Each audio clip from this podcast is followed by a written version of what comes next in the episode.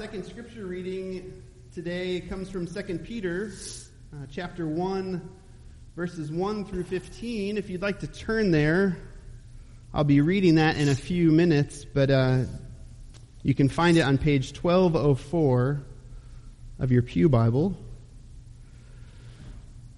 And while you're turning there, I'll go ahead and start my introduction. I'm wondering if you have ever come across a Bible passage that just blew your mind. This uh, couple of the verses in this passage did that for me a couple of weeks ago. I was reading, I just started the short little book, Developing a Healthy Prayer Life, uh, by Joel and James Beeke. And uh, I didn't even get through the second paragraph uh, before they referenced this passage. Um, but let me read this, these short two paragraphs for you. Prayer is the act of forging a connection between two specific points our human needs and the resources of God offered to us in Christ. You can start at either point and reach to the other in prayer. True Christians have discovered that God in Christ offers them grace, mercy, pardon, peace, life, and love. This is revealed in the gospel or good news of Jesus Christ and they cite 2 Peter 1, 2 through 4. So I opened my Bible to 2 Peter 1 and read these verses. May the grace and peace be multiplied to you in the knowledge of God and of Jesus our Lord. His divine power has granted to us all things that pertain to life and godliness through the knowledge of Him who called us to His own glory and excellence by which he has granted to us his precious and very great promises, so that through them you may become partakers of the divine nature, having escaped from the corruption that is in the world because of sinful desire. My mind was just blown thinking about all these promises, the gifts, the blessings, the provisions, the grace that God promises just in these three short verses. If I were a Puritan pastor, I could write sermon after sermon and book after book on that. But Amen. lucky for you, I'm not. and so I just kept coming back day after day and decided, all right, this is what I'm going to attempt to, to preach on for you all today. So let's read this passage in its, its bigger context, verses 1 through 15 uh, so that you have a, a, better understanding of what Peter is, is trying to do here in this passage. Uh, so we're reading 2 Peter 1, chapter 1, verses 1 through 15, page 1204. Simeon Peter, a servant and apostle of Jesus Christ, to those who have obtained a faith of equal standing with ours by the righteousness of God and a Savior Jesus Christ. May grace and peace be multiplied to you in the knowledge of God and of Jesus, our Lord. His divine power has granted to us all things that pertain to life and godliness through the knowledge of Him who called us to His own glory and excellence, by which He has granted to us His precious and very great promises, so that through them you may become partakers of the divine nature, having escaped from the corruption that is in the world because of sinful desire. For this very reason, make every effort to supplement your faith with virtue, and virtue with knowledge, and knowledge with self-control, and self-control with steadfastness, and steadfastness with godliness and godliness with brotherly affection, and brotherly affection with love. For if these qualities are yours and are increasing, they keep you from being ineffective or unfruitful in the knowledge of our Lord Jesus Christ. For whoever lacks these qualities is so nearsighted that he is blind having forgotten that he was cleansed from his former sins. Therefore, brothers, Be all the more diligent to make your calling and election sure. For if you practice these qualities, you will never fall. For in this way, there will be richly provided for you an entrance into the eternal kingdom of our Lord and Savior Jesus Christ. Therefore, I intend always to remind you of these qualities, though you know them and are established in the truth that you have. I think it right, as long as I am in this body, to stir you up by way of reminder, since I know that the putting off of my body will be soon, as our Lord Jesus Christ made clear to me. And I will make every effort so that after my departure, you may be able at any time to recall these things. The word of the Lord. Thanks be to God. Let's pray together. Father, it is always humbling to come before your presence and to attempt to bring clarity to a word that is already so clear. And so, God, we pray that you might speak through me today. More importantly, that you, through your Holy Spirit's work and grace and mercy, might speak through your word, that we might be built up in the knowledge and love of Jesus Christ. It's in His name that we pray. Amen. In my last sermon that I preached to you all a few weeks ago, I talked about the five W's who, what, where, when, why. Some include how of Bible reading. And I encourage you to, to use that in your own time of devotions. Uh, maybe you have. Uh, if you haven't, that's all right. I'm not going to ask. Uh, certainly not going to quiz you on it, but for the sake of repetition and because this is a, a, brand new letter, well, not brand new, but new letter as far as what we're doing this morning, let me work through those five W's just real quickly. So who? Who is writing this? In verse 1, we see Peter identify himself as Simeon Peter, a servant and apostle of Jesus Christ. Now, there are some out there who contest that Peter was the author, but I think if you read through this letter, you'll easily see that Peter was, in fact, the author. We see that Simon Peter, the brother of Andrew, Peter the fisherman, Peter the apostle, Peter who walked on water, says he is the author of this book. We see further proof that Peter is the author of this letter when we think about how Jesus told Peter in John 21, 18 and 19, When you are old, Peter, you will stretch your hands, and another will dress you and carry you where you do not want to go. This he said to show by what kind of death he was to glorify God. This conversation that Jesus had with Peter, I think, is what Peter's referencing in verse 14 of our scripture today.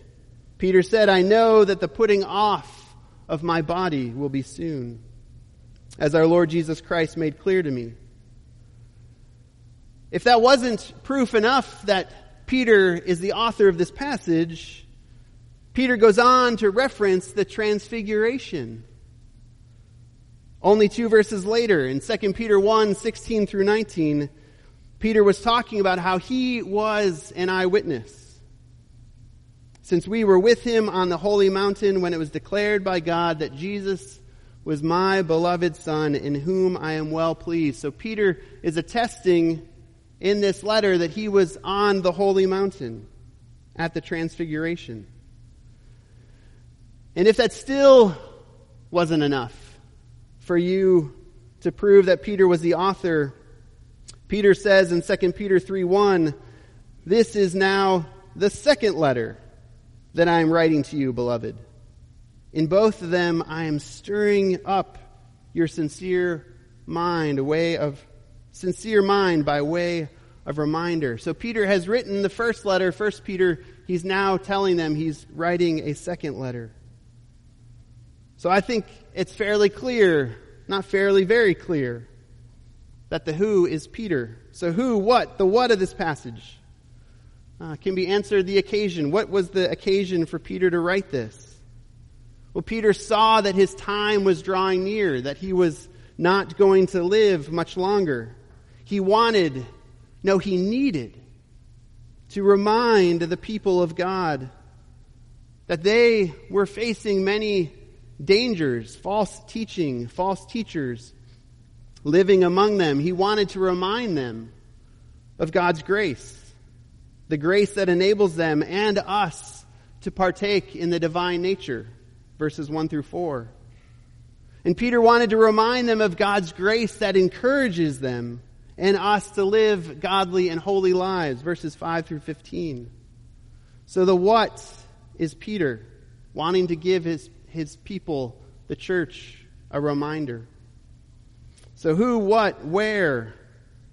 Where did Peter write this? Where was Peter sending this letter? Well, we don't exactly know the geographical place, but if you remember how I just referenced 2 Peter 3 1 a minute or so ago, he said that this is the second letter that he's written to them.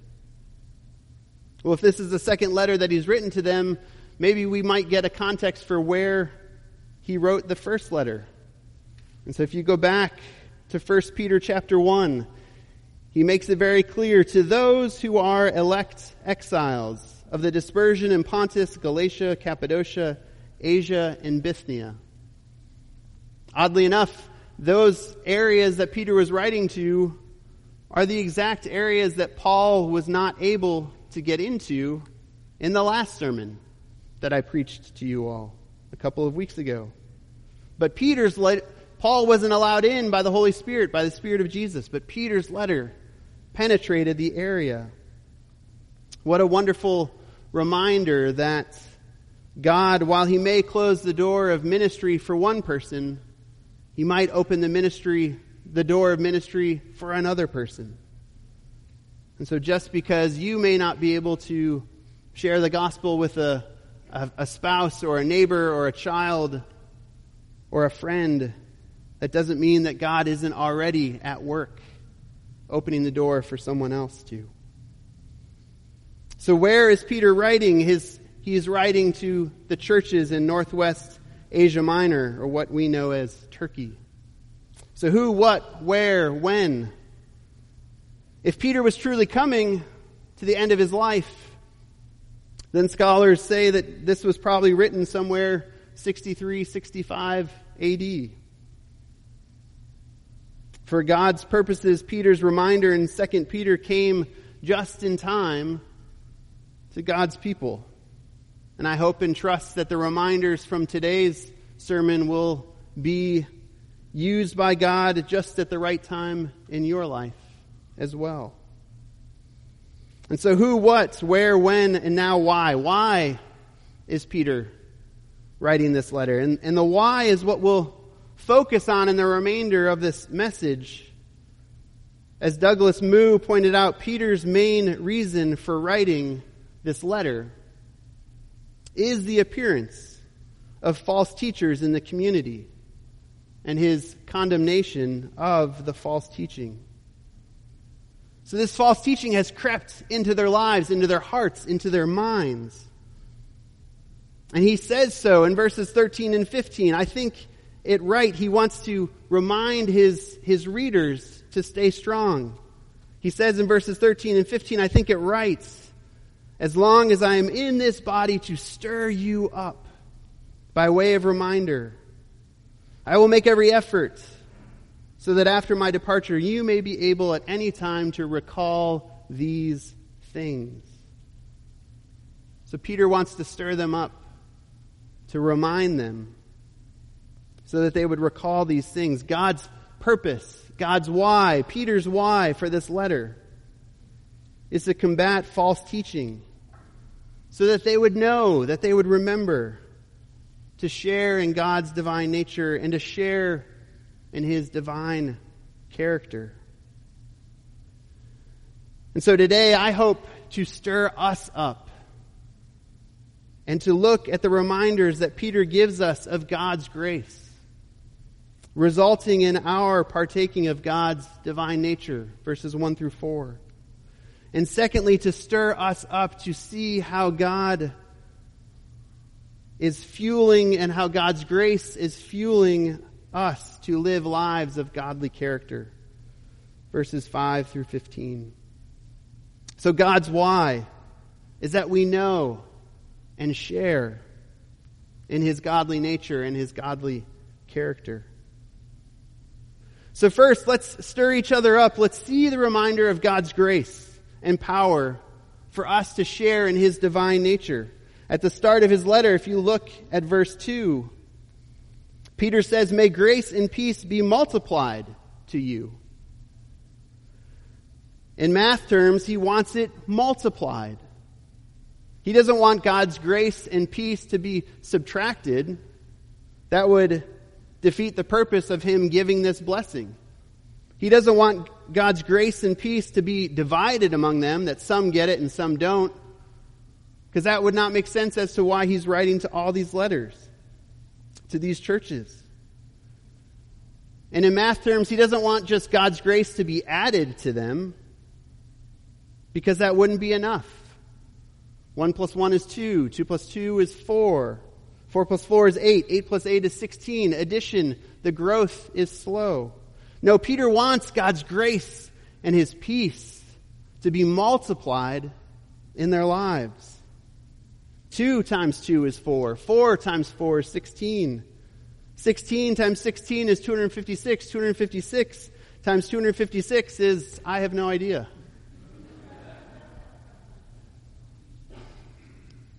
Sixty-three thousand something from what I recall from using my calculator yesterday. He wants God's grace and peace to be multiplied in their lives. So, how does grace and peace get multiplied? Well, Peter says in verse 2 May grace and peace be multiplied to you in the knowledge of God and of Jesus our Lord. Knowledge, or the Greek word gnosis, is used five times in this passage alone verses 2, verses 3, verses 5, 6, and 8. Again in chapter 2, verse 20, and he ends the letter, chapter 318, talking about knowledge. But it's not just knowledge, head knowledge. It's the right knowledge, the knowledge of God and of Jesus our Lord. That's critical for Peter's audience then. It's critical for us today that we have the knowledge of God and of Jesus our Lord. So critical that Peter starts his letter talking about this knowledge, and he ends his letter talking about this knowledge. Chapter 3, verse 18, he says he wants them to grow in grace and knowledge of our Lord and Savior, Jesus Christ. And so he talks at the beginning and at the end about this knowledge what they call a, a sandwich structure, an inclusio. When you want to emphasize something, you, you talk about it at the beginning, you talk about it at the end as a reminder. For all those of you who have told and talked to your teenagers, your kids about driving, you emphasize safety at the beginning before they go out that night. You might remind them that they need to get gas.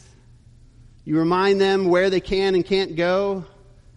And then you close that little speech by reminding them again be safe. You start with safety, you end with safety. You want them to recognize they better be safe as they drive. That's an important message. Peter wants them at the beginning and at the end to know the knowledge of our Lord Jesus Christ.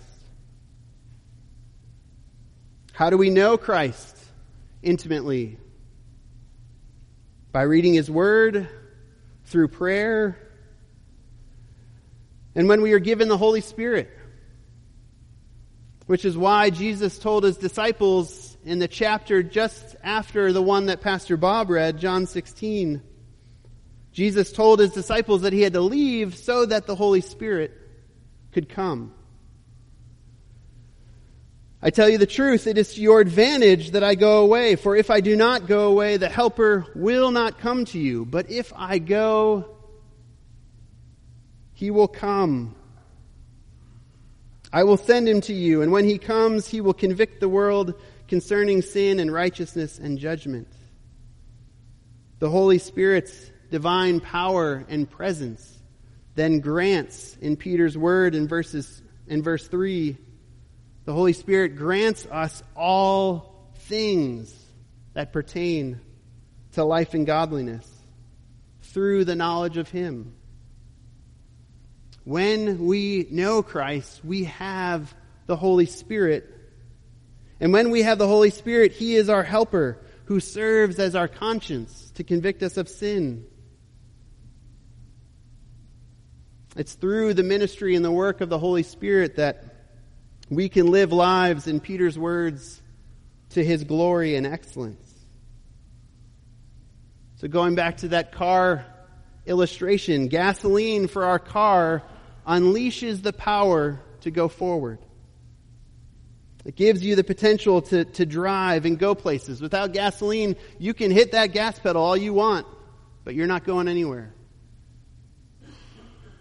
Likewise, the Holy Spirit unleashes the power the potential to drive our lives so to live for Christ. Without the Holy Spirit in our lives, we're just dead men and women walking without any gas in our tank. And so, by the ministry of the Holy Spirit, we can, as verse 4 says, we can become partakers of the divine nature. Now, some in our, our culture today especially those who are of the, the pagan or New Age beliefs, believe that one can become God or become a part of God. But in Christianity, we become like God. Paul says in Romans 8:29 that we are conformed to the image of his son.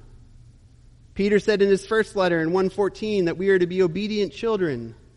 Do not be conformed to the passions of your former ignorance but as he who called you is holy, you also be holy. So for us to become partakers of the divine nature means we have fellowship with the Holy Spirit. And we only become partakers of that divine nature through the Holy Spirit's power and his promises. What are those promises? Pastor Bob mentioned some in, in John 15. Promises include God's unmerited favor through His Son Jesus Christ. God's promises include the outpouring of His Spirit, the gift of union with Christ. The promises are that the Helper will help us, that the Comforter will comfort us, that the Teacher will instruct us. The promises that we are made in God's image, that we can grow in Christ's likeness with the peace of knowing that we will have everlasting life with Him for eternity. The promises are what Jesus said in John 15 that Pastor Bob read Abide in me, and I in you. As the branch cannot bear fruit by itself unless it abides in the vine, neither can you unless you abide in me. Whoever abides in me, and I in him, he it is that bears much fruit. For apart from me, you can do nothing. A promise that if we abide in Christ, we will be able to do much. God's grace, through the Holy Spirit's power, through the Holy Spirit's promises, result in our partaking of God's divine nature, verses 1 through 4. So, God's why is that we know and we share in his divine nature. And secondly, let's, let's stir each other up to see the fuel of God's grace that results in godly character, verses 5 through 15.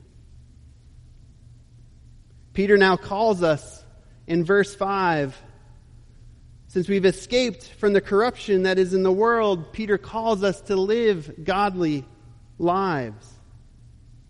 And what follows, if you look at the text in verses 5 through 8, are godly qualities that come in a straightforward way. They catalog biblical virtues. Verses 5 through 8. For this very reason, make every effort to supplement your faith with virtue, virtue with knowledge, knowledge with self control, self control with steadfastness, steadfastness with godliness, godliness with brotherly affection, brotherly affection with love.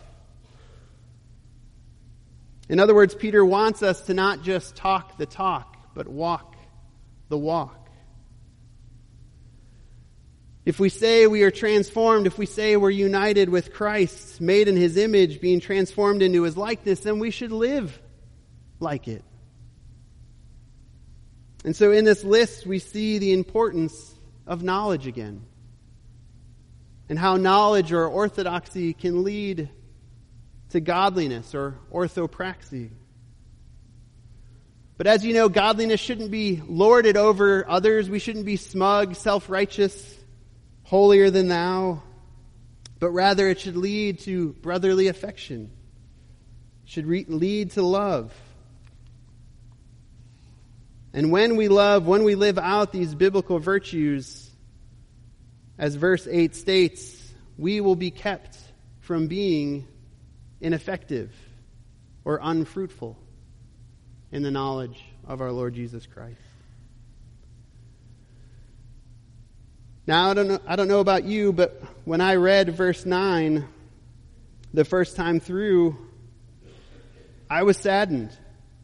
For whoever lacks these qualities is so nearsighted that he is blind, having forgotten that he was cleansed from his former sins. When I first read this, I immediately thought of a friend. I'd just seen this friend's post on social media this friend was bragging about how they had deconstructed their faith, that they had deconverted. Maybe you've heard of a family member or friend, or certainly there's been plenty of well known evangelicals who have deconstructed their faith. They've walked away from Christ, from Christianity, and instead embraced progressive views on all sorts of issues. They've torn down the walls of their, their Christian worldview, of their biblical faith, and built new walls, new structures in their lives. They've rewritten who Jesus is. They've reimagined Christ to be the Christ that they're comfortable with, according to their secular worldview. And they do this not using Scripture as their basis, but their secular worldview, their ideologies, the various alphabet movements, the anti ism campaigns that are out there. It's sad because they have bought the false teaching. The false teachers. They've thrown out the Bible saying it's outdated, it's culturally, culturally, culturally irrelevant. They've replaced their Christian worldview with the latest progressive post Christian ideologies. And what does Peter say about them? That they're blind. False teachers and false teaching are everywhere, not just in Peter's day. You go on social media and they are replete with all kinds of garbage. They want to pull you from your biblical faith, your Christian worldview. They want to pull you to the dark side.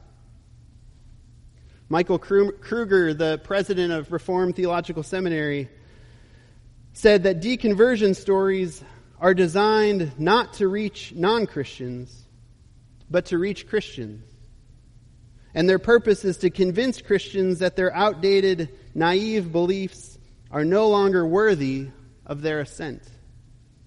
Whether done privately or publicly, sharing deconversion stories is when a person simply gives their testimony of how they once thought like you did, but now they've seen the light. Deconversion, deconstruction stories are all over the internet, false teaching, all over. If Peter were here with us today, he would point back to this passage. He would scream out, Be all the more diligent to confirm your calling. Peter would take this list of biblical virtues in verses 5 through 7.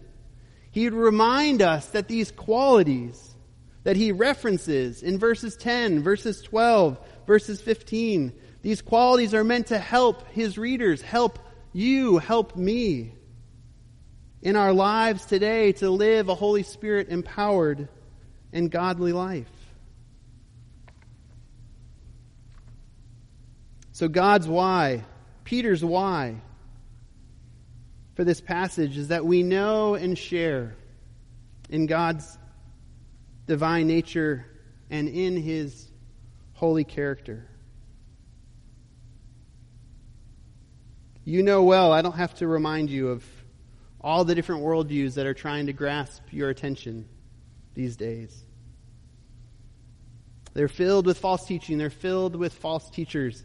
And so the Bible's message remains just as true today as it did 2,000 years ago when Peter wrote.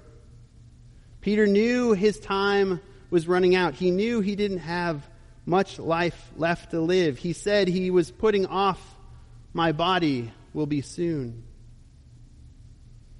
I've learned in my five years as a hospice chaplain and in one short week at RMH as a staff chaplain there that life is fragile. Life can end without a moment's notice. And so now, more than ever, we must stay rooted in the gospel, stay rooted in God's word. We must be, as Peter said, established in the truth. Established in the fact that Jesus was born of a virgin, that he lived a perfect life, that he died an atoning and sacrificial death, that he was raised to life on the third day, that he ascended into heaven, that he's seated at the right hand of God, that he will come back to judge.